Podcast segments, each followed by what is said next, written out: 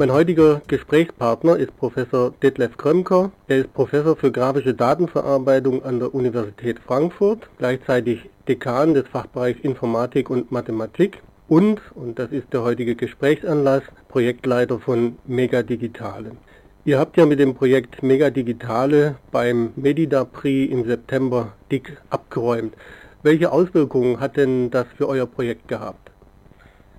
Ja, es war ganz klar, als wir zurückkamen, war die Anerkennung in der Uni schon sehr, sehr groß, auf allen Ebenen, vom Präsidium bis zu den Beteiligten im Projekt.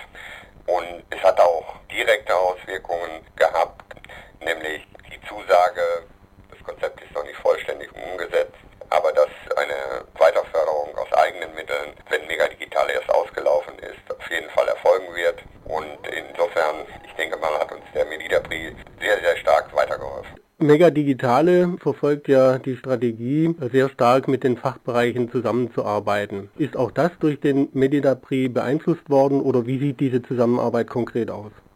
Mega Digitale hat von Anfang an eine Bottom-up, Top-down-Strategie verfolgt. Das heißt, von Anfang an wollten wir die Fachbereiche ins Boot bekommen, weil nur sie die spezifischen Lernanforderungen, Lernansätze, Methoden in ihren jeweiligen Fächern genau kennen und auf dieser Basis dann mit zentralen Unterstützungsmaßnahmen fachspezifische E-Learning-Kulturen äh, zu entwickeln.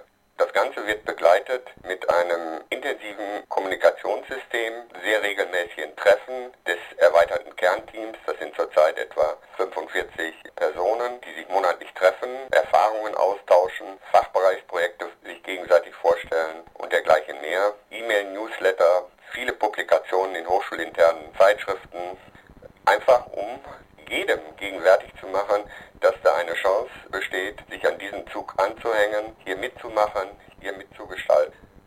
Spätestens mit dem Gewinn des Medida-Prix seid ihr schon so ein bisschen Vorzeigeprojekt oder Vorzeige-Uni in puncto E-Learning. Könnte man so mit drei, vier Ratschlägen anderen Hochschulverwaltungen sagen, wie man es euch nachmachen kann? Ich glaube, dieser eben besprochene Bottom-up, Top-down-Ansatz ist Richtige. Es geht weder, dass man so etwas von oben versucht, in eine solche Organisation hereinzudrücken, mit welchen Kräften und welchen Möglichkeiten auch immer. Das wird meiner Ansicht nach verrauchen. Es geht auch nicht, dass man die Akteure in den Fachbereichen alleine lässt, also nur bottom-up geht auch nicht. Das heißt, das ist ein, wirklich ein Kernpunkt unseres Ansatzes und hat sich als sehr erfolgreich herausgestellt. Dazu gehört als zweites, dass man genau identifiziert, welche Möglichkeiten denn alle Lehrenden haben, um ihre Ansätze umzusetzen. Und da wird man in verschiedenen Institutionen unterschiedliche Gegebenheiten vorfinden. Die muss man analysieren und dann gezielt ergänzen. Bei uns war das zum Beispiel Medienproduktion, war schwach ausgebildet und das haben wir gezielt ergänzt und läuft auch sehr, sehr erfolgreich. Der dritte Punkt ist, sehr, sehr viele Lehrende wissen gar nicht über die Möglichkeiten Bescheid, haben zum Beispiel noch ein Bild vom tradierten E-Learning, wo die Leute alleine vereinsamt sitzen.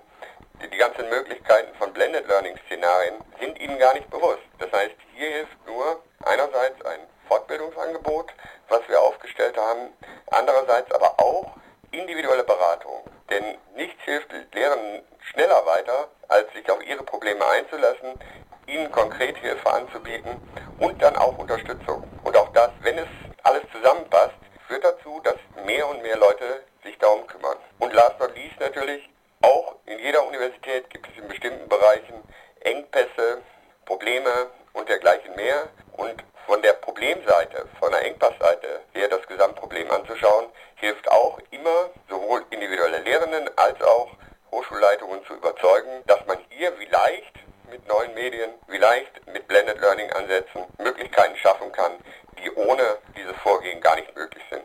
Beispiel bei uns, wir sind auf vier, vier Campi verteilt zurzeit. Gerade Lehramtsstudierende müssen teilweise auf verschiedenen Campi studieren.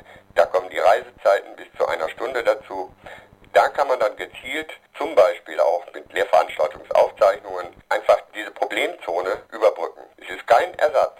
Das ist, glaube ich, auch immer sehr wichtig zu sagen. Aber es hilft, Probleme zu lösen. Die Community wird Mega Digitale sicher weiter interessiert im Auge behalten. Für heute darf ich mich ganz herzlich für das Gespräch bedanken. Ich danke